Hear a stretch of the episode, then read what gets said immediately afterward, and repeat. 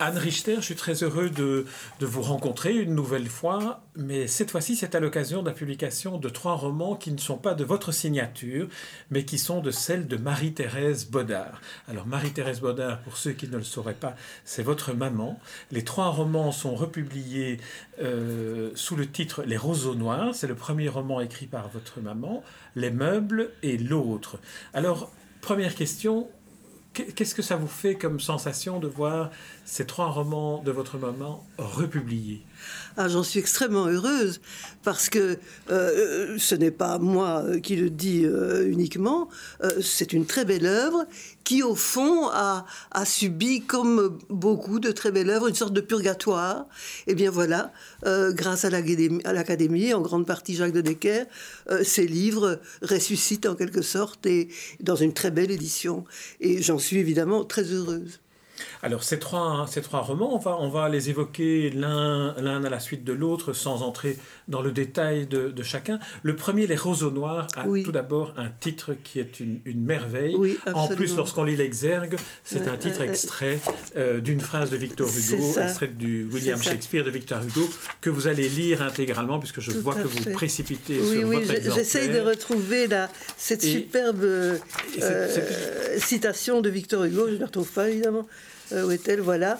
Euh, c'est donc euh, la citation de Victor Hugo, d'où est extrait le titre Les âmes, les libellules de l'ombre, mouches crépusculaires, frissonnent parmi les roseaux noirs que nous appelons passion. Donc voilà, au fond, c'est un roman sur la passion. Sur les passions. Les passions. Alors, c'est un roman qui est aussi réédité avec la préface qu'en avait faite Charles Plisny. Alors là, c'est une préface merveilleuse dont on rêverait très belle. Oui, c'est-à-dire que euh, Plisnier, euh, au moment, mes parents étaient à ce moment-là de, jeunes écrivains, euh, et Plisnier était l'ami de mon père. Et un jour, mon père a montré à Plisnier le, le manuscrit des roseaux noirs en lui disant voilà, un de mes amis a écrit ceci, qu'en penses-tu? Et Plisnier a été ébloui. Il ne savait pas qui avait écrit le livre. Et euh, bon, euh, finalement, il a connu l'auteur. Euh, mes parents n'étaient pas encore mariés à l'époque. Ils se sont mariés et c'est Plisnier qui a, qui a favorisé la publication à Paris de, des Roseaux Noirs. Livre qui était d'ailleurs dans les finalistes du prix féminin de l'époque. Absolument. quand même, En fait, il y a tout. Je, je voudrais évoquer, oui, une petite anecdote parce qu'elle est, est, très personnelle et je crois qu'elle est intéressante et éclairante à propos des roseaux noirs. Les roseaux noirs, euh, comme on sait, ou, je ne sais pas si on le sait toujours, mais, mais on, le redit aujourd'hui, est un, est un livre qui effectivement a été accueilli très élogieusement par la grande presse, la presse euh, parisienne et, et bruxelloise, mais a été accueilli beaucoup moins euh, élogieusement euh, en province, notamment dans, le, dans le, lycée de province où ma mère enseignait à l'époque, elle enseignait l'histoire. Euh, on a été absolument choqués par le sujet, la manière dont, dont il très libre, dont il était traité. Et la, directrice a fait savoir à ma mère que euh, une jeune historienne ne pouvait pas euh, enseigner en écrivant des choses pareilles. Alors c'est d'ailleurs comme ça que ma mère a quitté euh, Verviers et s'est installée à Bruxelles et, a enseigné toute sa vie à Bruxelles. Mais je voudrais à ce sujet mm, dire une petite anecdote. Qu'est-ce qui, peut-être pour embrayer là-dessus, qu'est-ce qui, d'après vous, parce qu'aujourd'hui on lit le roman, on est évidemment moins, oui, moins, Est-ce que c'est le fait que votre maman a écrit ce livre quand elle était très jeune, elle avait 30, 31 euh, au moment de la publication Ou est-ce que c'est parce que c'était une femme en province qui écrivait un roman qui avait une telle puissance? Ah oui, absolument, c'est le sujet. Il ne faut, il faut pas oublier quand même qu'on se place avant la guerre, en, 1938. Euh, les, mentalités étaient entièrement différentes, surtout en province. Euh, c'est un roman qui traite de l'inceste, qui traite quand même d'une famille maudite où l'inceste se, se, répète de génération en génération, où il y a trois incestes Bon, c'est pas mal quand même, même aujourd'hui. Alors, euh, oui, à ce sujet, je, reviens sur ma petite anecdote. Euh, quand j'étais enfant, ma mère me disait parfois euh, Tu as été, tu es, tu es né au milieu des tempêtes. Et je savais qu'elle évoquait euh, les roseaux noirs parce que je suis née en 1939 et les roseaux noirs ont été euh, voilà, euh, ont paru en 38. Donc voilà, c'est une femme qui a porté à la fois un livre et un enfant et les deux naissances sont en quelque sorte mêlées. Alors évidemment, ça m'a impressionné cette, cette réflexion. Et quand j'ai eu 15 ans, j'ai voulu lire Les Roseaux Noirs. C'était un peu jeune, mais bon, le sujet ne m'a pas choqué, mais il m'a beaucoup surpris, surprise. Parce que euh, ma mère était une femme, une mère très attentive, euh, très maternelle, euh, très chaleureuse, bon, très proche de ses enfants, et je ne la reconnaissais absolument pas. Euh, dans cet univers tempétueux, noir, cruel, etc. Et alors je lui ai dit, euh, c'est parfaitement exact, je lui ai dit, maman, c'est pas toi qui as écrit ce livre. Alors évidemment, elle a ri. Euh, mon père a ri aussi. Leurs amis auxquels on a raconté l'histoire ont ri aussi. Et je n'ai toujours pas compris. Et alors j'ai réfléchi sur cette histoire, j'ai réfléchi sur le livre, j'ai réfléchi sur ma mère. Et au fond, je me suis assez vite rendu compte que c'était la première fois que j'étais confrontée à la dualité de l'artiste, c'est-à-dire à, la, dualité euh, inhérente même à l'artiste, c'est-à-dire euh, ce visage qu'il montre dans son œuvre et qui est parfois diamétralement opposé au visage qu'il montre dans la vie. Et aussi euh, à cette espèce de cruauté qu'on trouve assez souvent dans l'art euh, et qui est l'expression même de, de, du, cheminement aigu et du forage vers une réalité intérieure qu'on trouve dans l'art. Voilà, ces deux choses, au fond, m'ont été révélées par ce livre-là, très tôt. Il est vrai que ça a frappé aussi Charles Plisny, puisque dans sa préface, non seulement il était surpris, parce que votre papa n'a pas dit d'abord que c'était sa, sa, fiancée à l'époque, et puis sa femme par la suite qui avait écrit ce roman, parce qu'il est relativement opposé à l'idée de ce qu'on peut se faire, de ce qu'une jeune femme de 1938 en province pouvait imaginer comme roman. Là, on est dans, du noir, on est dans les fagnes, on est dans une espèce de, roman à la Emily Brontë, Absolument. de Hurlevent dans les fagnes. Alors, qu'est-ce qui, d'après vous, euh, dans, dans, la nature artiste de votre maman, euh, prenait euh, racine pour qu'elle produise un livre comme celui-là. Mais écoutez, euh, c'est Charles Pisnier qui très justement rapproche ce roman des Hauts du Levant d'Émilie Brontë et, des deux personnages aussi d'ailleurs. Je crois que, comme pas mal d'artistes, elle s'est libérée de, démons intérieurs, que, que l'art a été pour elle une sorte de catharsis. Hein, ça arrive assez souvent. voilà, elle avait une vie très claire au fond. très harmonieuse, elle a toujours une vie comme ça, mais voilà, euh, elle avait une face sombre, et après tout, nous en avons tous une, euh, des côtés sombres. Et elle se libérait de, de, cette, euh, de ces ténèbres en les mettant dans son écriture. Moi, c'est comme ça que j'explique la chose. Et, d'ailleurs, c'est comme ça que Plisnier explique les, Hauts de Hurlevent aussi. Il dit cette petite jeune fille qui était dans le presbytère de son père, là, pasteur, euh, qui lui servait le thé gentiment, et puis qui allait écrire des horreurs euh, dans sa chambre, euh, des horreurs qu'elle n'avait évidemment pas vécues. Mais c'est oui, c'est ça, c'est ça. Alors dans le, dans le roman Les, les roseaux noirs, il y a différents personnages qui sont très durs. Il y a le personnage du père, il y a les personnages des, des enfants adultes, mais il y a aussi un personnage sur lequel j'aimerais que, euh, que vous nous disiez quelques mots, qui est pour moi un personnage qui a son rôle, comme dans Émilie Brontë, c'est le paysage, c'est les fagnes ah dans lesquelles votre maman a finalement euh, installé chacun des, des, des trois romans. Absolument. Dans un paysage comparable. Qu'est-ce que le paysage peut inspirer à une artiste comme votre mère? Mais là, justement, je crois qu'il faut encore revenir à la biographie. Euh, c'est-à-dire que à cette époque-là, donc mes parents venaient de se marier, mon père avait ouvert un cabinet d'avocats à Liège. Euh, ma mère, tous les jours, presque tous les jours, prenait le train et allait de Liège à Verviers où elle enseignait donc. Et puis, leur jour de congé, leur jour de loisir, ils allaient dans les fagnes toute proche. Et euh, ma mère adorait, ce, elle a toujours adoré ce paysage des fagnes euh, sombres, âpres, un peu violents, qui correspondait exactement à, l'univers qu'elle voulait décrire, l'univers psychologique des personnages qu'elle voulait décrire. Et donc, ils ont été beaucoup dans les fagnes, et effectivement, le décor des roseaux noirs, c'est les fagnes, et le décor de l'autre aussi, remarquez. C'est également une... L'autre qui est le titre du roman. Le, titre du roman, oui, c'est également les fagnes, oui. Oui, tout à fait. Alors, encore une dernière question sur les, roseaux noirs. En fait, une question triple que j'aimerais vous poser, inspirée par la préface de Prisnier. Mhm. Trois titres ont été envisagés pour les roseaux noirs. Euh, mhm. alors, Prisnier évoque une, mhm. une, explication reliée à chacun d'entre ces titres. Quel serait pour vous le, le, la manière dont vous pourriez nous, mm. parler du contenu du livre à partir de ces trois titres. Tout d'abord, Édipe, le péché et puis l'impur. Alors, Édipe, d'abord. Mais Édipe, bon, euh, c'est clair, euh, bah, c'est très freudien, c'est-à-dire que puisque c'est l'histoire de la passion incestueuse de deux jumeaux, hein, Herbert et Thérèse, bon, euh, évidemment, c'est oedipien, quoi, hein, en plein alors là. Donc, c'est normal qu'elle ait eu l'idée de, d'appeler son, son roman Oedipe, quoique c'était tellement freudien, justement. Mmh, d'ailleurs, dit c'est beaucoup mieux d'avoir mis les, euh, les roseaux noirs.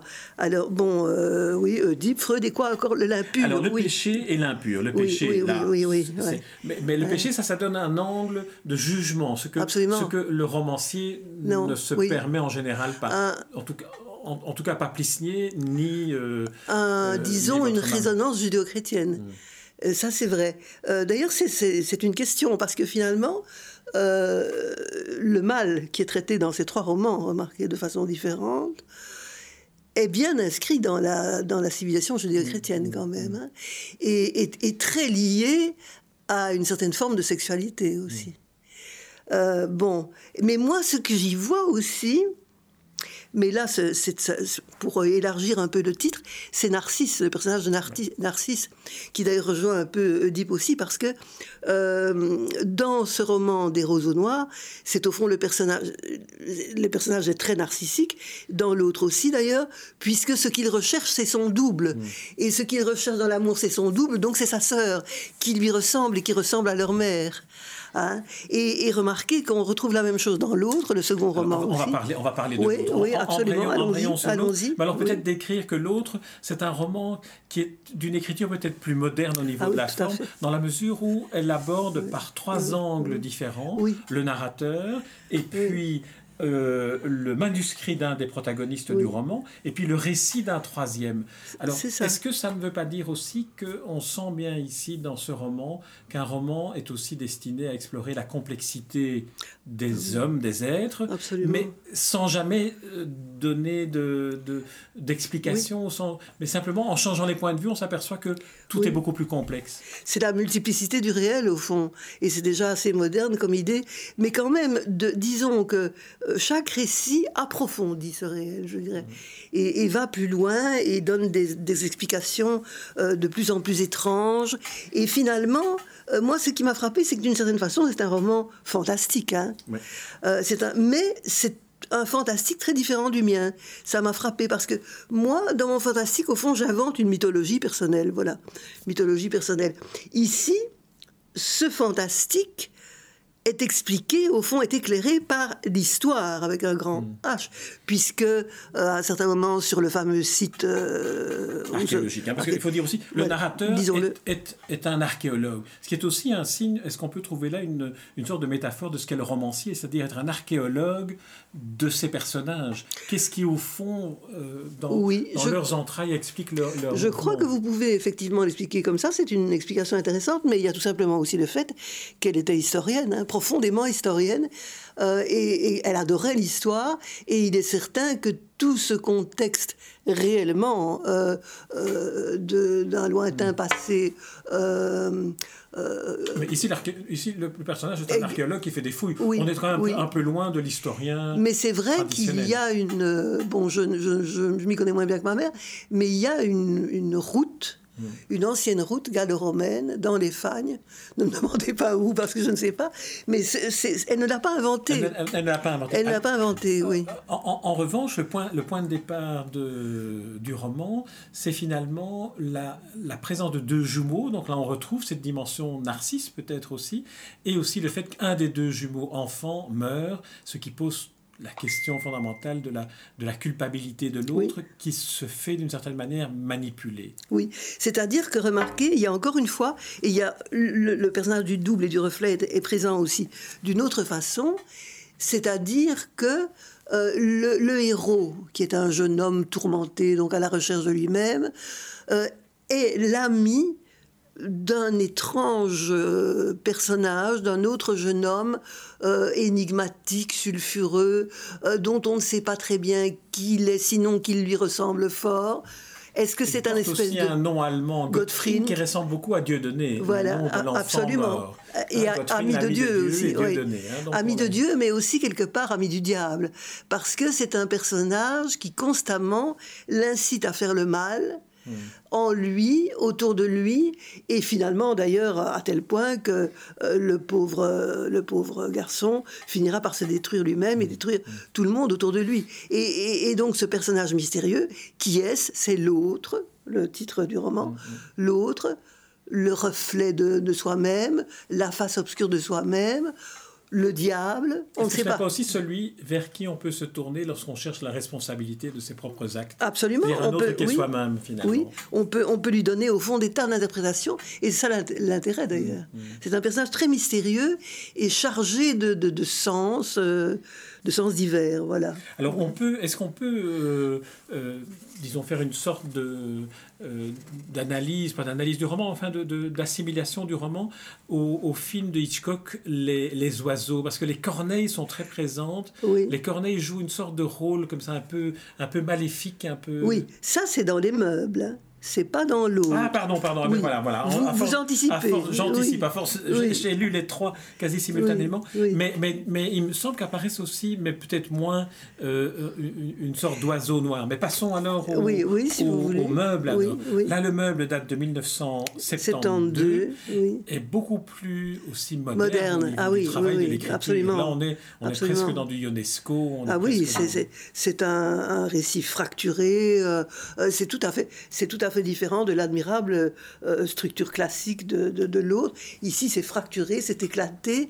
Euh, mais il y a une chose très curieuse que je dirais à propos du meuble et que personne ne sait, c'est qu'en fait, cette histoire absolument curieuse et délirante, à la fin, carrément, ça devient... en deux mots l'histoire. Oui, bon, ben, l'histoire, en fait, c'est une famille, encore une fois une famille, curieusement, il y a toujours une famille, une famille d'une certaine façon maudite aussi, euh, qui vit dans une grande maison isolée. Alors le climat euh, est très étouffant. C'est une mère malade qui vit avec ses deux filles euh, complètement confinées dans la maison et, et, qui sont dominées en quelque sorte par par la, présence de, de, deux frères, enfin ici, ici ce sont deux, deux, cousins qui sont devenus des frères, deux frères qui en quelque sorte les, les, les enferment, mm. les enferment dans, dans leurs euh, liens familiaux et ne leur permettent pas ne permettent pas aux deux filles d'avoir une vie de femme et de et de d'avoir des euh, des compagnons à l'extérieur. À un certain moment, une des une des jeunes femmes dit nous ne sommes pas faites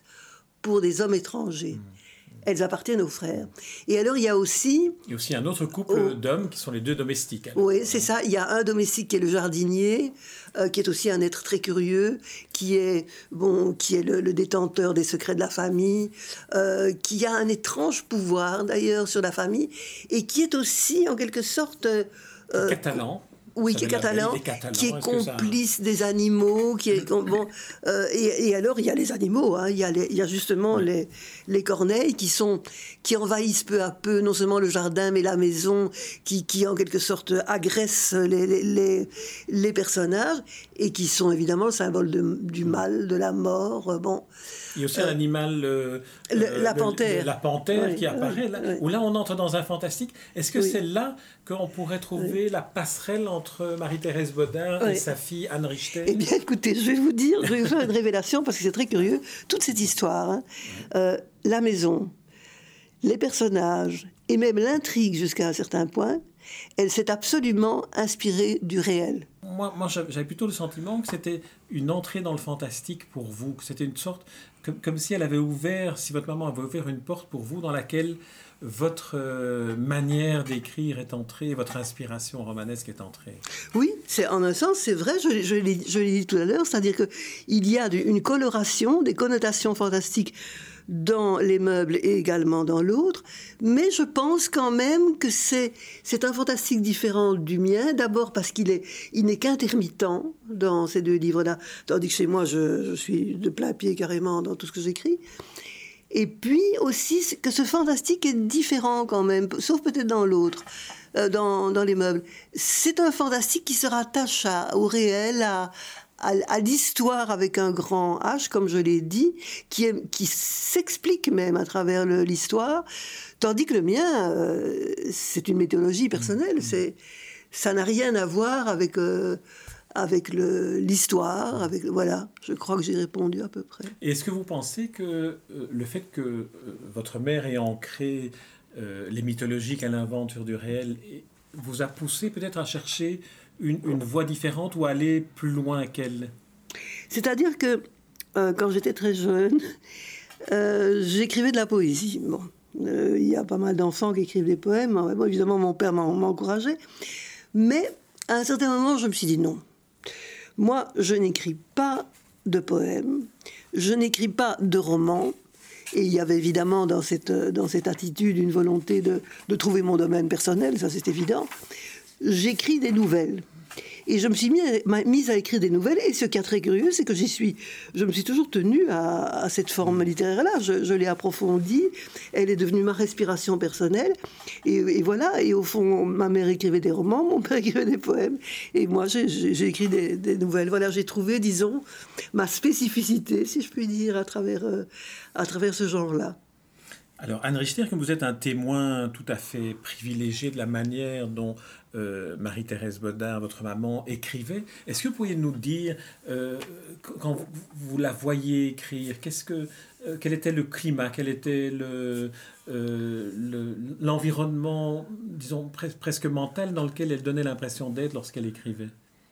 C'est une question assez difficile parce que, disons qu'elle avait une vie euh, familiale, intense. Elle aimait bien la vie de famille. Elle, euh, elle avait une vie de couple tout à fait réelle. Elle avait une vie professionnelle puisque euh, elle a enseigné jusque à horaire complet jusque vers 55 ans. Mais alors, quand elle écrivait, elle se coupait de tout ça. Elle, elle avait un petit bureau, elle allait dans son petit bureau, tout le monde devait, la laisser tranquille. Et voilà. Euh, c'était un autre monde. Euh, euh, elle, lisait beaucoup de textes à, mon père et ils se, ils, lisaient, ils se lisaient mutuellement leurs textes. Mais, ils se lisaient, vous voulez dire, oui, oui, ils se lisaient, leurs textes. Ils, se passaient leurs textes. Et, et, ils commentaient, voilà. quoique pourtant, leurs textes étaient très différents les, les, uns des autres, mais enfin bon. mais c'est ça, j'ai l'impression que c'était son monde intérieur qui était quelque chose de secret, voilà. Et quel était le, le, jugement ou quel était le souvenir que vous avez de ce qu'elle a dit de vos premiers textes publiés? Ah, j'ai eu une chance énorme. Euh, que qu'ont peu de jeunes gens, je crois. C'est-à-dire que mes, mes parents ont, beaucoup apprécié et compris mes textes dès le départ. Mmh. Là, euh, je crois que c'est quelque chose d'exceptionnel. Euh, je n'ai pas dû euh, m'imposer, à imposer ma création euh, littéraire à mes parents. Euh, ils ont compris, ils ont compris et ils ont, et ils ont favorisé. j'ai eu beaucoup de chance. Mmh. Là, je, crois que j'ai eu une chance énorme. Alors pour terminer cet entretien, Anne Richter, j'aimerais qu'on dise un mot de votre papa, Roger Baudin, qui est une, une, une des figures aussi qui, me semble-t-il, permet à euh, une femme comme Marie-Thérèse Baudin d'épanouir son, son travail de romancier. Il faut être une, une personnalité à part pour, euh, pour avoir cette, euh, cette ouverture-là à l'époque. on parle des années, des années 30. Et alors, votre père, Roger Baudin, j'aimerais que vous évoquiez aussi La route du sel. Oh là là, ça y a tellement de choses à en dire. C'est un livre très singulier, c'est en quelque sorte son livre majeur, que j'ai d'ailleurs réédité, ça je crois qu'il faut le dire, dans la splendide collection Orphée euh, qu'a fondée et qu'a développé Claude Michel Clusy, qui vient de mourir d'ailleurs, hein, euh, qui est un, des meilleurs, euh, qui était un des meilleurs critiques poétiques à Paris. Et donc ça a été réédité dans la collection Orphée. Et Claude Michel Cluny m'a permis, euh, j'en étais très heureuse, de, faire une postface. Euh, écoutez, c'est impossible d'en parler. Il y, a, tellement de choses à en dire parce que cette route du sel, c'est en même temps un, itinéraire personnel euh, très profond, une sorte de préhistoire, préhistoire intérieure, mais aussi euh, préhistoire euh, du monde, le, monde qui éclate et qui revient euh, à, son essence. Il y a trop de choses à en dire. ce qui est certain, en tout cas, c'est que cette espèce de, classicisme qui a marqué toute l'œuvre de mon père, et même dans sa jeunesse de romantisme, je dirais, éclate aussi complètement. Là, c'est un, c'est un vers extrêmement euh, abrupt, euh, dur, euh, mais aussi très maîtrisé. et là, il a, tout à coup, il a complètement changé. Complètement changé. C'est une œuvre qui ne ressemble à aucune, à aucune de ses œuvres précédentes je, crois qu'il hum, y a trop de choses à en dire pour, mm. pour partir là-dessus. Alors revenons à votre maman pour une dernière question. Est-ce qu'il y a une chose que vous auriez voulu dire et qu'aucune de mes questions nous a permis de dire? Mais vous avez posé des très bonnes questions, comme d'habitude. Euh, Un souvenir peut-être ou oui. Euh, euh, oui. Non, moi je vous dis, ce, qui, ce, qui, a posteriori, et même quand j'ai vécu avec elle, euh, m'a fort euh, toujours impressionné euh, chez elle. C'était cette espèce de double visage d'une femme qui était très maternelle, qui était rayonnante, chaleureuse, qui adorait la vie de famille, et puis qui, qui, à côté de ça, avait son visage d'artiste qui était un visage cruel, sombre, véhément. Et voilà, c'était l'opposé de l'autre. Et c'est quand même très singulier, même si c'est assez fréquent euh, dans le monde artistique. Très bien. Anne Richter, je vous remercie pour cet entretien. Alors, je rappelle les trois romans qui viennent d'être euh, republiés en coédition par l'Académie royale de langue et de littérature française et les éditions SAMSA. Les Roseaux Noirs, le premier roman écrit par Marie-Thérèse Baudard en 1938. Euh, l'autre, écrit et publié en 1900, enfin écrit je ne sais pas, mais publié en 1960, et le troisième, euh, Les Meubles, paru 12 ans plus tard en 1972. Merci euh, Anne Richter. Merci à vous. Les rencontres d'Edmond Morel.